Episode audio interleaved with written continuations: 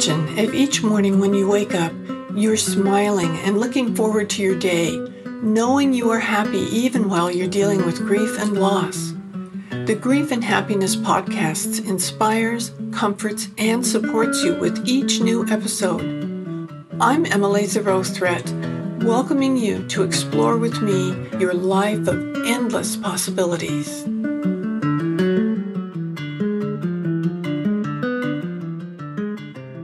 Aloha. I've got a fun guest for you today, or interesting, very interesting guest, Nick Klingensmith. And he's had an amazing adventure to get from where he was to where he is. And I admire his tenacity, and I'm sure you will too. And so many people out there have some of the same challenges that Nick has, and I they don't always get talked about. And Nick's uh, book is very motivational. So I, I'd like to have you hear his story. So, uh, Nick, could you introduce yourself? Yeah, absolutely. Emily, thanks again for having me on. Um, my name is Nick Klingensmith, and I am a four time cancer survivor, a type 1 diabetic, a recovering alcoholic. I have seven herniated discs, nerve damage, sleep apnea, had several surgeries, uh, bad attitude, um, life problems, and I became an obstacle course racer and defied it all. Now, after spending 20 years as a sales professional, I am a motivational speaker and mindset coach. That's so amazing. I just, I love how you've channeled a lot of negativity into something really positive where you can help a lot of people. You know, the I talked about this earlier today. It it had to happen that way, and I wish I could tell you that my I was always that way. That I was always like, oh yay! But nobody's happy to get cancer. You know, nobody's happy to get diabetes. And I spent a lot of my life really just relishing in the victim role. You know, oh, this happened to me, and it just it gave me every excuse in the world to be angry and resentful and just sarcastic and cynical. And it was a really dark place to live that way until at one point I just had to decide that everything happened to me happened for me, and I'm not going to be a victim to it. And again, it's not like I wake up every day happy to be a diabetic, but the fact is, I wouldn't change it at this point. It's made me who I am, and I like who I am, and I can do things with who I am, and I can help others with who I am. That's so cool. I, I just admire that so much. A lot of times people just get so hung up on their their challenges that they can't see that there's more to life than challenges. And you've been able to do that in, in such a, a positive way. But tell us a little bit about that. Um, so, you know, again, I wish I could tell you really happened in the moment. There's a few key things that happened to me over time. You know, I got cancer for the first time in 2005, and it wasn't two years till I got it again. And within that time frame is when I got diabetes. It's when I got sleep apnea. I had torn my shoulder and got nerve damage. So I mean, there was a lot happening just in this rapid succession. No sooner did I get cancer the second time than uh, I don't know if you got to this point in the book. Then I lost my sister to suicide. You know, it, there was just so many things that if I wanted to live in the negative, and at the time I did, it I really created this this shield for myself of just woe is me and all this stuff that happened to me. And it's almost like I had to keep getting things happen to me until I finally got the message because I got cancer again in 2013. Only that time it was it wasn't such a burden. It was what I wanted. And the reason being is because I was well into the throes of my alcoholism and I knew I had to hang it up, but I wasn't ready. And so when I got cancer in 2013, I have a tumor right here in my neck, and it I still do. And I was told it wasn't safe to operate. There was a lot of different options, and all of them were bad. And so I literally looked at it as I have inoperable cancer. I can drink. Who's going to mess with me now? Because at that point, I wasn't quitting drinking because I needed to quit drinking. I was quitting drinking because I was tired of other people talking about my drinking. But then I was like, hey, I'm inoperable cancer. What are you going to say about me? And it was the excuse I wanted. I was almost relieved that I had cancer. Mm-hmm. That's how just how down the victim rabbit hole I had gone. And the strange thing is that you know, I told you that in 2005 and 2007 I had cancer. It was all thyroid cancer. So they took the thyroid out. I was under the understanding it was gone. Yet I got thyroid cancer in 2007. And then I was under the understanding that it should be gone. And yet I have thyroid cancer again. Only this time, because I couldn't do anything about it, I I I just dove headfirst off the diving board into my drinking. And it was probably the best thing that could happen to me because it ended in a, in a very public meltdown. I was a, a keynote speaker at my company conference in Vegas, as you know, and the the night before the show, I was or before the conference, I got drunk, I got in a fight, I was thrown out of the hotel, I was almost arrested, and I had to leave town. I couldn't go, I couldn't present at the conference the next day. So all 500 and something people knew I wasn't there. There was nowhere for me to hide, and I had to face it. And I think that has a lot to do with how we overcome these things. First, we have to face it. We have to name it. We have to accept that there's actually a problem. You know, not just with with alcoholism or addiction, but whatever it is that is ailing us when we name it, it tends to start losing power over us. And that's kind of what happened to me with with with that. I mean, I I stopped drinking on July 12th of 2014. That was my last drink. I celebrate my sobriety on July 14th of 2014, and I haven't looked back since. So after that period of time, though, there was a lull. It was a a weird thing in my life where I had a good two years where nothing bad happened. Um, I stayed sober, didn't have any more injuries, no more cancer, or at least the cancer didn't do anything. Diabetes was under control. I started dating a, a girl that's my now wife. I had just been promoted at work. Everything was going good for me. And then I got cancer again for the fourth time. And this time was a little bit different. This time was kind of scary because it was uh, it was in the back of my head and it was actually treated at the sarcoma clinic. So it wasn't the same type of cancer. I knew very little about it. And I know that a lot of people, a lot of people treat their cancers differently or their deal with their illness differently. Some people become part of the medical team. They know everything there is to know about all the all the medicine and all the all the science. And I'm not that guy. I'm the okay, so you went to school for this? Good. You handle it. I'm gonna go live my life kind of guy. And but so therefore I was I was not knowledgeable. You know, if you told me I had thyroid cancer again, I'm like, all right, cool, let's go through the routine. I already know what to do. So it really created this sort of space for me where because I didn't have all this other adversity and all this other angst to hang on to anymore, you know, as my shield, I wasn't really playing the victim anymore. It was the first time I think I had to face it just emotionally. And I was scared. Like I remember driving to work, fighting back tears because I was just scared. I didn't want to talk about it. I didn't want other people to know it was a weird space for me to be. But then the weird thing happened is it was the easiest time to deal with. It was an easy surgery. They took it out of the back of my head. There was no follow up treatment, nothing. And that's what left me in limbo. I I was so used to just having to fight for my life that when all of a sudden they were like, "All right, you're all clear," I'm like, "What do you mean?"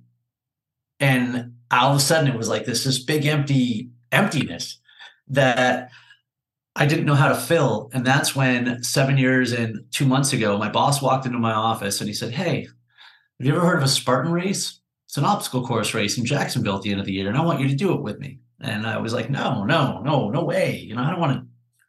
I don't want to be that uncomfortable. An eight to ten mile trail race with obstacles and through the woods and mud and to train for this. Mm-mm, not for me.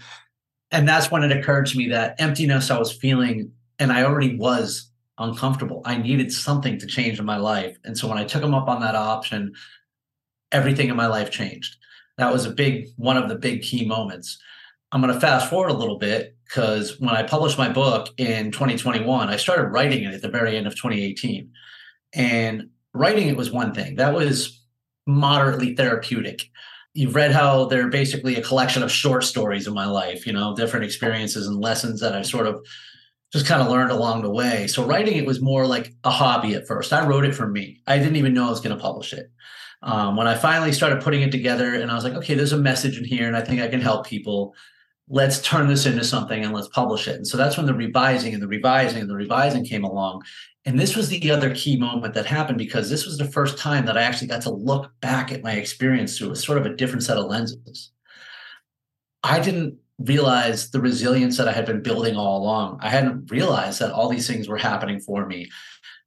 The psychic change that I underwent wasn't necessarily during the process. It went up, it was when I was able to really just kind of step back and look at the process and say, wow, look what I went through. And that's when I was able to truly appreciate all my problems as gifts. That is so amazing. And it it's uh, the whole thing is a gift to you, which is is and it's a gift to all the people that get to be motivated by what you've done and how you can do it. You didn't just take on a, a simple sport. I, I don't think there's anything out there that's more grueling than than what you do. It's a, it's amazing what you do. If there is, I want to find it. Oh wow, I bet that seems like your personality that you would. Well, you know, it's I'm never going to be a professional athlete. All right. I don't win these things. Um, I've never been in the top 10. That's kind of a goal of mine. I've nipped on the edges, but it's just a symbolic goal. It's truly meaningless to anyone else in the world. So for me, it is the challenge. I like the challenge. Um, I spent, I was in a race on Saturday in the swamps of Florida. Yes, the swamps. There was even a gator, probably hundreds, but I saw one. And I was actually taking the course with a buddy of mine. His name is Billy the Ultra Beast. He has done five or 600 of these, and all of them carrying the American flag. Mm. Um, so he raises he raises awareness for veterans. He's a veteran himself, and he's gone through so much physically. He's trying to complete this this world record right now that he should hopefully complete this weekend. The reason I tell you this is because I mean he could barely walk. He's he's really hurting here. So we do these things for different reasons, and everybody has their own race. For me, I like it when I want to quit. You know, it doesn't mean that has to be like the physically hardest thing. It's about it's about that mental that mental gap of thinking that we can't do something that's hard just because something starts to get hard we have to quit whoever said life was supposed to be easy i believe that we can be happy it doesn't mean it's going to be easy once you accept that something is going to be hard i like leaning into the hard you know and so as i started going down this path more I realized again, I'm never going to win. So for me, winning is just the bigger challenge. And that's why I started running ultras and mountain races is I really like getting out there and just into nature. And it's just you against you when, you know, that's why we're not playing. I'm not playing soccer. It's not, it's not kickball. This is, uh, you can get hurt. I have, but you come out the other side, someone different every time. Can you tell us a little bit about your decor behind you there? Yeah, absolutely. Um, so uh, this is what we call the victory wall. This is actually the uh, the foyer in my living room leads right to our front door. And to be fair, about twenty five percent of those are my wife's. Um. Yeah, she'll do these with me as well. Uh, she won't do as many. She doesn't do the extreme distances, but she's extraordinarily tough and she's awesome. So over on the this side here are my primarily Spartan Race medals. So Spartan Race is an obstacle course race brand there are lots of great brands out there uh, different race companies. Um, what i like about spartan a couple things. They do a lot more of the functional fitness type obstacles carrying heavy objects dragging things stuff like that. Um, it's not just technical and it's not just for fun but also nobody knows how to use a course like spartan. They don't even need to put obstacles out there and it would still be the toughest race course that there is I mean, just again for an example, we were in the swamps of Florida this this year on Saturday, and you were literally trudging through knee to chest high swamp for miles. That's extraordinarily hard. Your hip flexors are killing you. You're tired. You don't even see dry land, and then you see a gator or two. It's it's a challenge. So I just completed that was my 97 Spartan that I finished on Saturday, and that's where most of the bling that you see right there behind me. On this side are some of the obstacle other obstacle race brands that I've done, like Bone Frog and Savage, uh, 5Ks, 10Ks, as well as six major marathons, including Boston, Chicago, New York, and Berlin. Wow.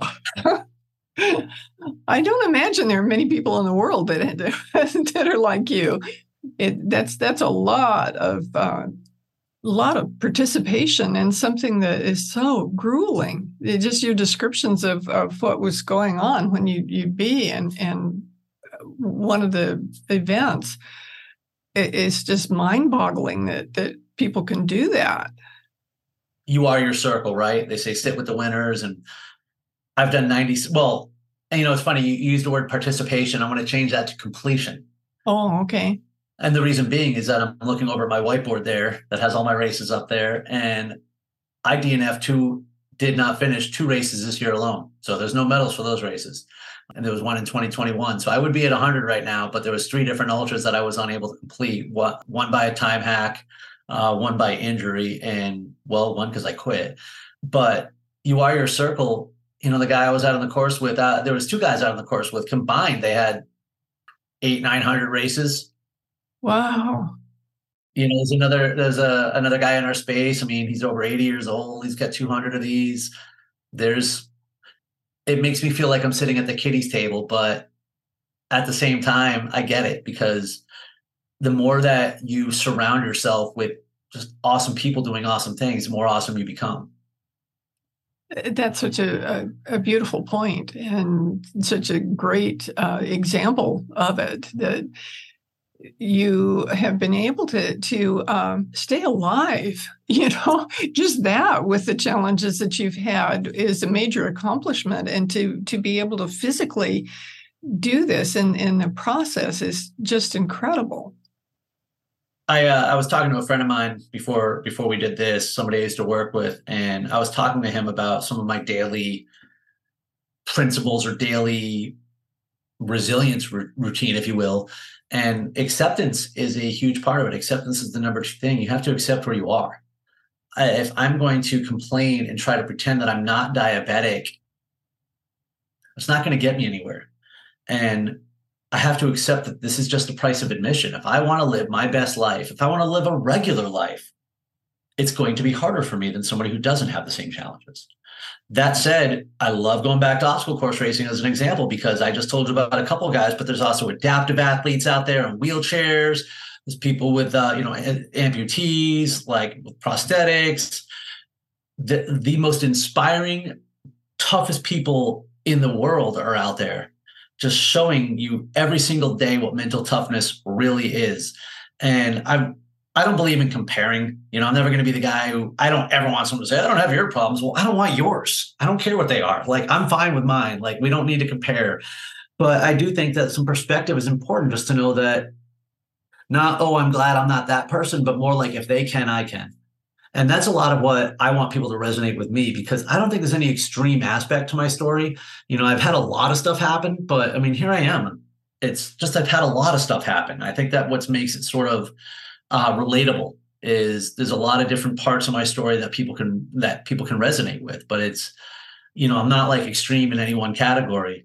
And one thing that I go out of my way to kind of show in my social media videos and even when I post obstacle videos, I'll post videos of me failing obstacles.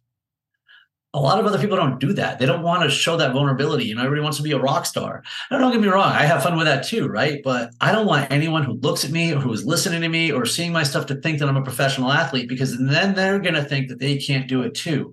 And that's the exact opposite message that I want them to have. I guarantee you, if there is somebody, anybody listening to this, watching this, if I can do it, you can do it. Wow you mentioned about uh, not completing an obstacle. You you can not complete an obstacle and still complete the the race. Is that right?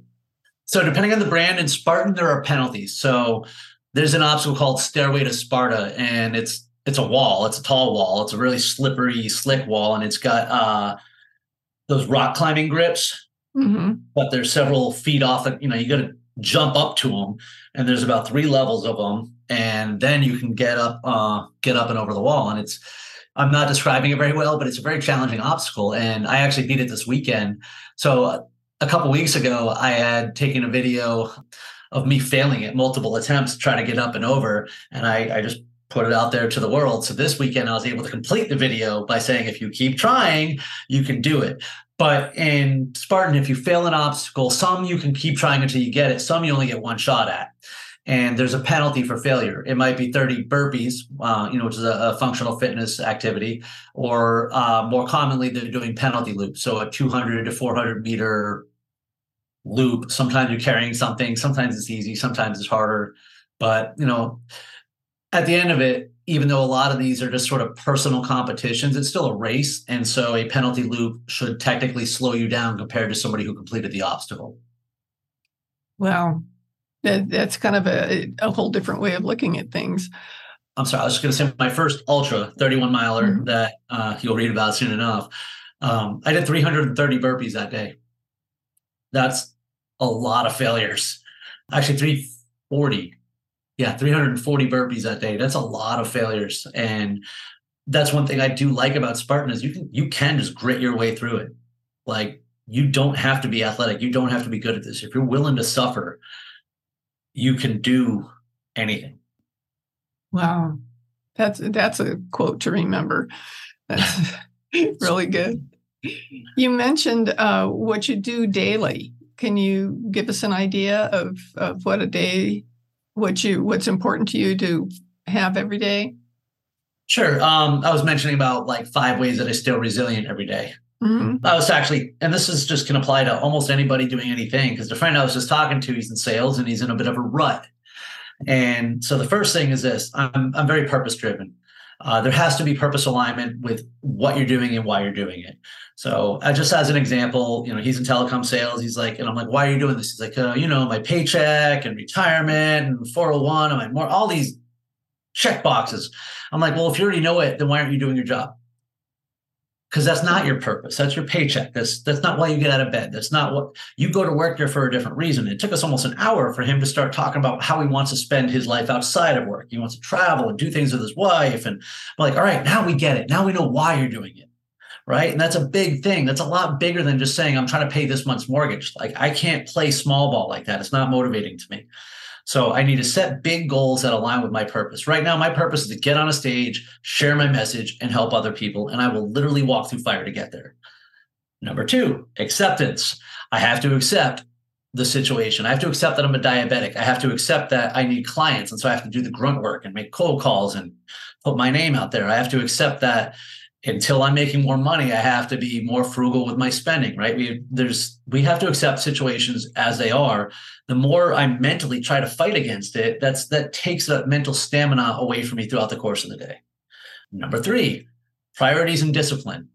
Once you know what you're fighting for, it's I make a list every day. I believe in planning. I believe in uh, I follow a Franklin Covey method, um, and I break it down into very actionable tasks about how I'm going to spend my day.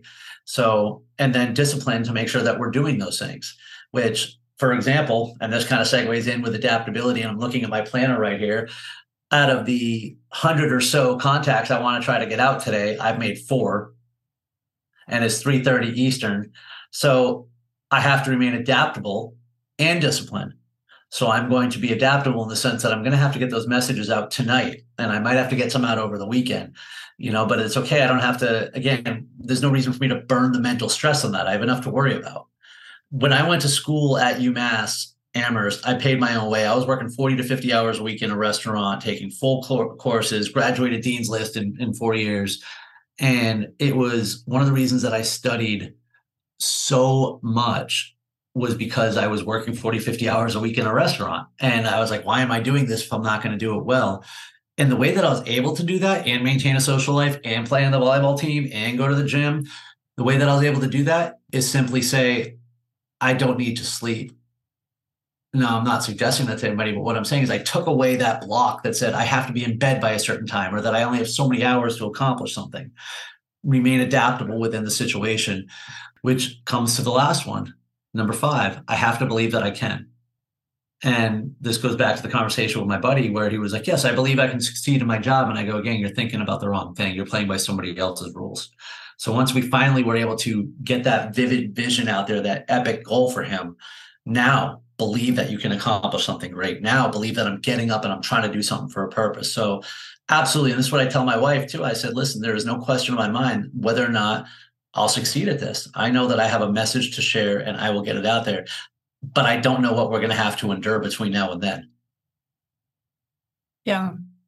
But we'll get there by following those five things and rinse, wash, repeat. uh, I can I can see that you will. I, I truly believe, just from reading what I have so far and listening to you today, that there's no question in my mind that you're going to get exactly where you want to be.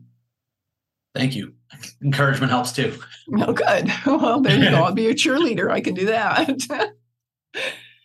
well, this has been an amazing conversation. I, I just think your path of being a motivational speaker is perfect for you. Thank and you. Yeah, you're you're gonna help so many people there's so many times I, one of my things that, that i say to people the most when they they start complaining about what they're not doing or what they're not getting done i, I say you, you need to get out of your own way. That's that's your biggest challenge. When when you can let go of that you can do anything you want to. This is what i told my friend. You need to daydream a lot more. And literally you know, I really had to. He's been a very, and we worked together 20 years ago, and to hear his line of thinking in the conversation, it was just very, it was very pre-planned corporate America like we grew up with. You know, like you get this, I'm like, dude, two cars and mortgage payment and blah blah blah, and check this, and I get retirement there, and we travel this, and I play in a golf league. I don't know stuff like that. And I'm like, are you listening to yourself? I'm like, you're bored. Mm-hmm. you're bored telling me this. I'm like, no wonder you're in a rut. Like you're not excited about living your own life. So I love to daydream. I've always daydreamed. Like when I worked in restaurants, it's how I worked 50 hours a week in a restaurant. You can only stare at the grill for so long. So I just I watch I make up movies in my head when I'm running for 20 hours a week. It's I'm just I'm daydreaming and also known as visualization. And I'll even think about I'll think about how I'm going to feel. I'll think about who's there, what are the sight, sound, smells. I mean, really immerse myself in this vision until it becomes real. And then set goals behind it and just pursue it with reckless abandon.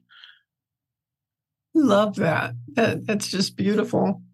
I know I I do visualization and I've found that when I say things instead of saying I'm going to do this or I want to do that, I say I am doing it, whatever it is. Because when I when I, I don't want to let myself down. If I say I'm doing something and I don't, then I go, gee, that's that's not cool. But when I've accomplished amazing things by just telling myself I'm already there when you get to the part, I don't think you're there yet about the Boston Marathon, you'll yeah, I'm not there. Pay special attention to the language because you'll notice it goes from I'm going to run the Boston Marathon to I am doing this. I am running Boston. And because that's how my thought process went through it. And for 90 straight days, I visualized crossing the finish line of the Boston Marathon and running down Boylston Street. And I mean, 90 straight days, I didn't just picture it. I and you got to keep in mind I'm from there and I've been in the marathon and I can I can hear the sights and sounds and I did that for 90 straight days. And on that day, it was arguably the worst weather conditions in the history of the Boston Marathon. Mm. 18 degrees. It was sleeting, mm. 40 mile an hour headwinds the entire time, torrential downpour. And I was wearing a thin long sleeve shirt. Mm. So here's what changed between my visualization and the reality nothing. Nothing. I had seen myself crossing that line so many times. Quitting was, I literally did not know how to quit. The vision, I couldn't see it. All I saw was completing the Boston Marathon. And that's exactly what happened. I should have done a better job of predicting the weather, but. yeah, that would have been a good idea. I, I, I, kick myself every day when I tell that story because I'm like, why aren't I doing this every day with every aspect of my life? But the power of visualization is is unmistakable. Yeah, that that's one interesting thing is being able to carry it through your life because it's it's easy to focus on one thing. I I helped for a while. Uh, my trainer was an ultra marathon bike rider, and he'd do the race across America, which is literally riding your bike across America every year and sometimes he'd do it with a partner sometimes he'd do it in a group of four or a group of eight. It, it, was different but every time he did it he set a record. And i knew he would because that was what he focused on. He knew that he was doing uh, whatever he needed to do to set the record so that he could set the record again. And it was amazing watching him. Just just really really amazing. But and he wasn't uh, full of himself over it at all. He he was a, a really cool, normal, mostly kind of person. but I'm not sure how I can say normal with riding my bicycle across the, the country. But well, see, you say that, and I'm like, you know, that sounds like something I can do soon. Uh, yeah. oh, you look into it; it's phenomenal. uh, I, I, got to go. It just it mentally just made so. the list. Yeah, it it's uh it's a really really exciting thing to do, and I did uh one I I didn't I was when I say I did it it sounds like I went on I did the race myself. I didn't do that. He did one in, in California from Magic Mountains to in Magic Mountain to 29 Palms which was a, about 24 hours for him. It was about 24 hours. A lot of people took 36 48 wow. whatever it was. But he he set a record he was on the two person team and they set a record again. And i was writing a story about him at the time and so i, I went along with him was able to be on the follow van just for the experience. And when it came time to go the person who was supposed to drive that van hadn't shown up and he said, We got to go on this. He said, You drive. okay. All right. And I didn't know exactly how or what I was supposed to be doing, but I had the, the person who was navigating it sitting in the, the seat next to me. And I drove for 24 hours. And you you couldn't we we would pull over the side for them to to switch bikes and and for nature every once in a while but generally i drove for 24 hours and was i was so amazed that i did it. And i i had no problem doing it when i was doing it when I stopped, it's like, oh my gosh. Hmm. yeah, it, it was, I was shaking so bad when I stopped, but I didn't shake at all during the whole race. And I just, I just gained such an appreciation for what people do to do that sort of thing. And it's, it's really kind of mind blowing. And it, it shows, shows me the power of intention that if you, if you decide you're going to do it, then just do it. Just do it. You know, we talked about how challenging obstacle course racing can be, but there are also varying degrees of how challenging they are. I mean, not all of them are 31 mile uh, mountain races. Some of them are three mile races in a park or a stadium, and you know things that are they're still very challenging, but they're they're they're leveled, I guess. And one of the things I really like about this life is that there's an opportunity. Inspiration is everywhere in these races, and the personal accomplishments. It might be just the sheer fact that you did it or survived it. It might be that obstacle that you beat for the first time, like that one I was just talking about. You know, I mean, I've been doing this for a while now, but there's still one obstacle out there I haven't beaten yet. And when I do, that'll be my huge win of the day. Nothing else won't matter besides that. You know, sometimes it might be running a personal best. Uh, or it's like I said, it's seeing some of those other athletes. Even uh, this weekend, helping my buddy along the course was huge but some a couple of my best moments came when this one racer kind of went past us and I, I, cheered her on. I was like hey good job. She goes like huh? I said i said good job great job keep it up. She goes oh nobody said that to me today yet. That baffled me because it's such an encouraging community that i'm like well you are doing great keep it up. That was a good moment for me. You know, there was a there was another racer uh, on the barbed wire crawl, and I don't know if it was like a mental block or something, but she I don't know, she was mentally having a hard time getting through it. She was doing fine, but like she would be like, I'm sorry if I'm taking too long, guys. And we're like, You're doing fine. Just, you know, just take the next move. And, you know, there's another guy next to me as we're talking to her. And, you know, she thanked us when we got out of it. I was like, so clearly that was a challenge for her. It wasn't physically, it was just sort of mentally to get through it. And to see her do it was awesome. You know, there was yet another racer that I, I saw who just kept wanting to put the sandbag down. I was like, and I reminded him the only way that the sandbag goes down is if you put it down. If you decide to drop it, I was like, you're almost there. Let's go, let's go. And, you know, just being able to encourage others, like seeing other people overcome those minor things, it just, it was fuel for me.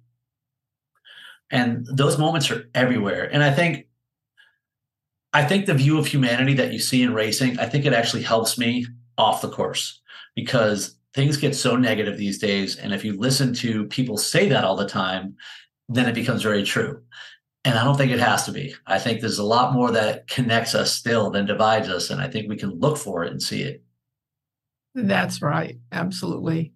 And I, I love what you're saying. And I, I see the application to the rest of the world and, and what you're saying. If we would all pay more attention to what's going on and where we could cheer on somebody that's having a hard day or, or do something in, in support of somebody else. It, it can make all the difference in the world if, if we would all just do that. You know, it's almost like if there's 5,000 people in a Spartan race, there might be, and I'm going to make numbers up here, but there might be 30 of them running elite. You know, those are the those are the pros.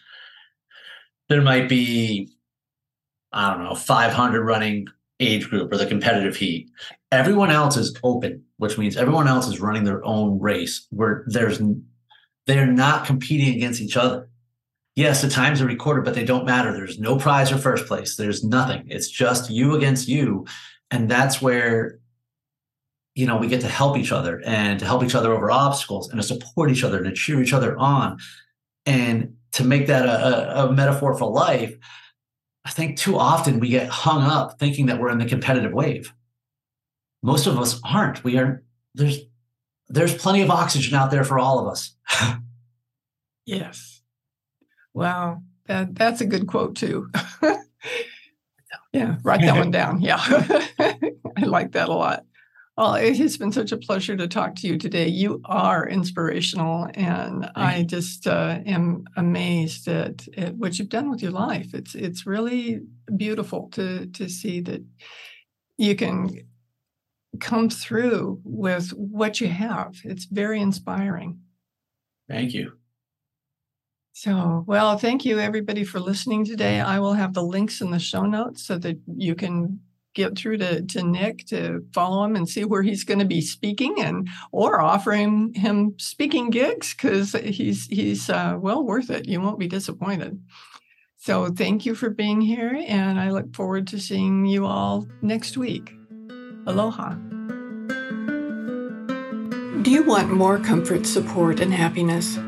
Join the Grief and Happiness Alliance. Visit my website at lovingandlivingyourwaythroughgrief.com and read my book, Loving and Living Your Way Through Grief. Be sure to subscribe to our podcast, rate it, review it, and binge on all our episodes on grief and happiness. I can't wait to welcome you back to another episode